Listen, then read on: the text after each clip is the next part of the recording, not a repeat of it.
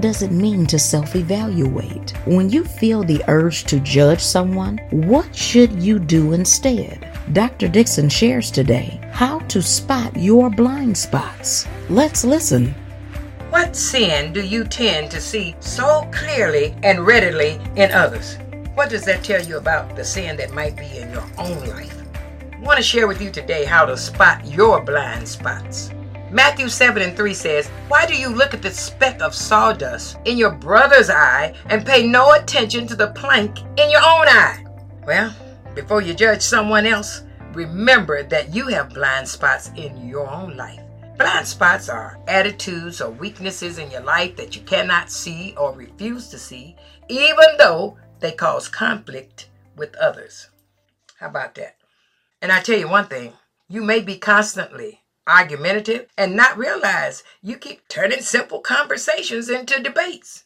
You know those kind of people. Jesus says that when you feel the urge to judge someone because of their blind spots, think of it as an opportunity to uncover your own and to address them.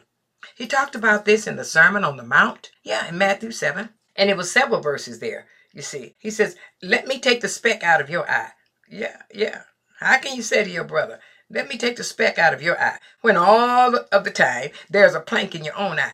You hypocrite. First take the plank out of your own eye, and then you will see clearly to remove the speck from your brother's eye. Isn't that good? That's some good stuff right there. you know, you know what he's saying to you? Jesus is saying, How dare you? How dare you? That's what he's saying. Why are you so concerned about the sin in someone else's life when you haven't dealt with the even greater sin in your own life. Take care of your blind spots. Yes, so that you will be able to see clearly to help others. Have you noticed that you tend to judge in others what you dislike in yourself? If you're lazy and you know it, and you don't like that about somebody, okay? Because you certainly don't like it about yourself. You tend to see it more in others and judge them. If you're prideful or greedy, you tend to spot that quickly in other people. Whatever you tend to struggle with, you'll notice it in others more easily. You just don't like them, and you really don't like yourself. The Bible says in 1 Corinthians 11 and 31 if we judge ourselves in the right way, God would not judge us. Think about that. What that verse is saying. If we would seriously examine our lives and self evaluate our own weaknesses, our own faults and failures, then God wouldn't have to judge us. God is for you, not against you. He already knows your blind spots. and He wants to help you address them so that you can mature in your faith. Self evaluate.